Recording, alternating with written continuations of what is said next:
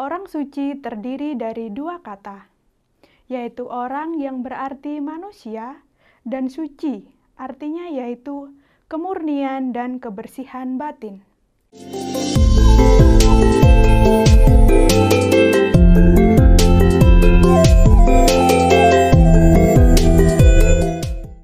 Om Swastiastu. Halo anak-anak Hindu, bagaimana kabarnya hari ini? Ibu doakan semoga semua dalam keadaan sehat dan baik atas limpahan Waranugraha Ida Sang Yang Widiwasa. Pada hari ini, Ibu akan berbagi dengan tema yaitu upaya menghormati orang suci yang patut diteladani. Anak-anak tentunya sudah sering mendengar apa itu orang suci. Nah, sebelum kita membahas mengenai orang suci, maka kita akan awali dulu yaitu mengenai catur guru. Nah, dalam agama Hindu wajib kita menghormati catur guru. Salah satunya yaitu guru pengajian, yaitu guru yang ada di sekolah atau orang suci. Karena beliau sangat berjasa bagi kita, yaitu menuntun kita agar memiliki pengetahuan yang benar. Nah, jadi Orang suci terdiri dari dua kata, yaitu orang yang berarti manusia dan suci, artinya yaitu kemurnian dan kebersihan batin. Jadi, kita perhatikan contoh-contoh daripada gambar orang suci. Nah, orang suci adalah orang yang memiliki atau manusia yang memiliki kemurnian batin serta dapat memancarkan kewibawaan dalam hal rohani, memiliki uh, sifat yang welas asih serta peka terhadap getaran-getaran spiritual. Ia mampu mengajarkan ajaran-ajaran agama dengan kemurnian batin. Nah, anak-anak, dalam hal ini orang suci dibagi menjadi dua, yaitu yang pertama, kita perhatikan yang pertama adalah disebut dengan golongan Eka Jati. Nah, kita perhatikan ini adalah contoh-contoh dari golongan orang suci yang termasuk Eka Jati. Golongan Eka Jati adalah golongan orang suci yang telah melakukan pembersihan diri tahap awal yang disebut dengan mewinten. Setelah mewinten, orang suci tahap yang pertama maka ia sudah berhak untuk memimpin upacara keagamaan yang bersifat triyatnya. Nah, jadi anak-anak yang termasuk ke dalam golongan Eka Jati adalah di antaranya kita perhatikan gambar. Di sana ada seorang pemangku, lalu ada dalang dan juga wasi atau balian. Selanjutnya, Jenis yang kedua yaitu golongan Dwi Jati. Mari kita perhatikan. Di sini ada contoh golongan orang suci yang termasuk ke dalam ek Dwi Jati. Nah, golongan Dwi Jati adalah golongan orang suci yang telah melakukan pembersihan diri tahap selanjutnya, yaitu yang disebut dengan mediksa. Beliau ini uh, sudah melakukan kelahiran yang kedua kali, maka disebut dengan Dwi Jati. Dwi artinya dua, sedangkan jati berasal dari bahasa Sangsekerta, yaitu dari kata ja yang artinya lahir. Yang pertama, ia lahir dari seorang ibu atau ibu yang ibu kandung yang telah melahirkan beliau. Lalu yang kedua, beliau ini lahir dari seorang guru nabi. Nah, Mari kita perhatikan. Di sini ada contoh-contoh golongan orang suci yang termasuk ke dalam Dwi Jati. Nah, di sini ada yang disebut dengan pandita. Lalu ada yang disebut dengan begawan, maharsi, empu. Itu tadi adalah golongan orang suci yang termasuk ke dalam Dwi Jati. Nah, anak-anak, untuk menjadi orang suci, tidak semua orang mampu, karena untuk menjadi orang suci ada syarat-syarat yang harus dilaluinya. Mari kita perhatikan. Ini adalah syarat-syarat yang harus dilakukan atau seseorang yang sudah mampu dianggap sebagai orang suci. Yang pertama, ia adalah sebagai eh, laki-laki yang sudah menikah atau tidak menikah sama sekali, yang disebut dengan sukle brahmacari.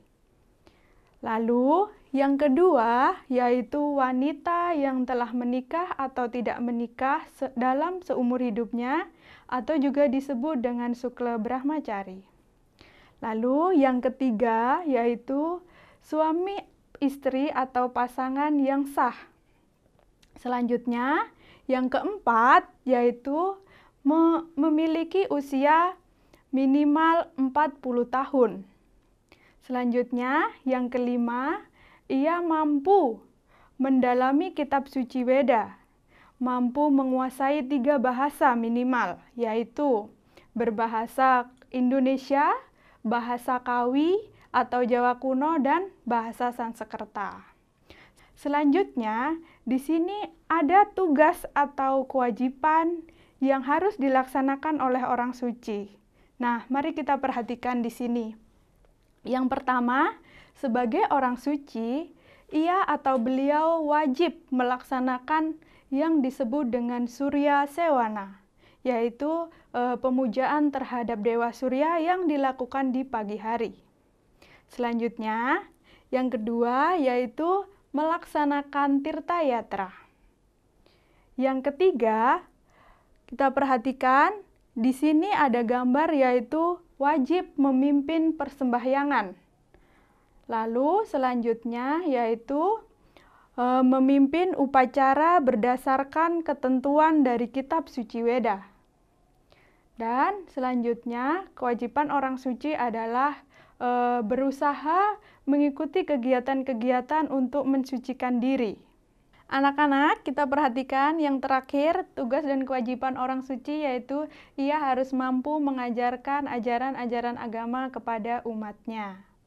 Nah, anak-anak, di samping e, memiliki tugas dan kewajiban, orang suci juga memiliki larangan-larangan yang harus diperhatikan. Nah, kita perhatikan, ini ada beberapa larangan daripada hal yang harus dilakukan oleh orang suci.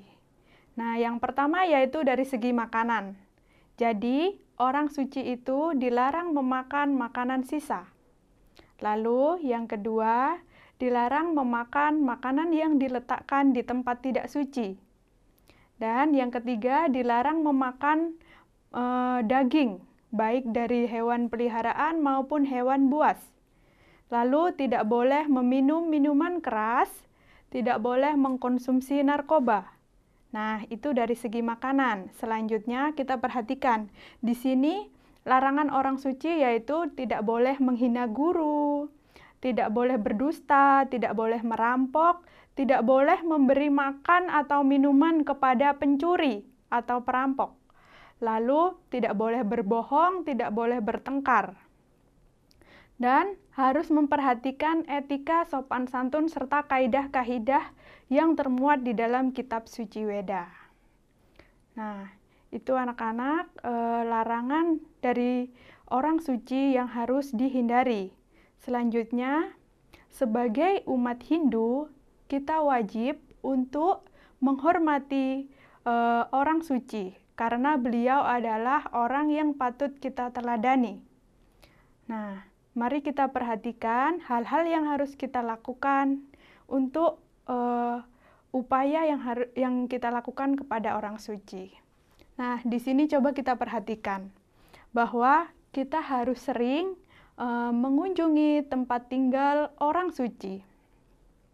Yang kedua, kita juga harus mendengarkan nasihat-nasihat yang diberikan atau petunjuk yang diberikan oleh orang suci.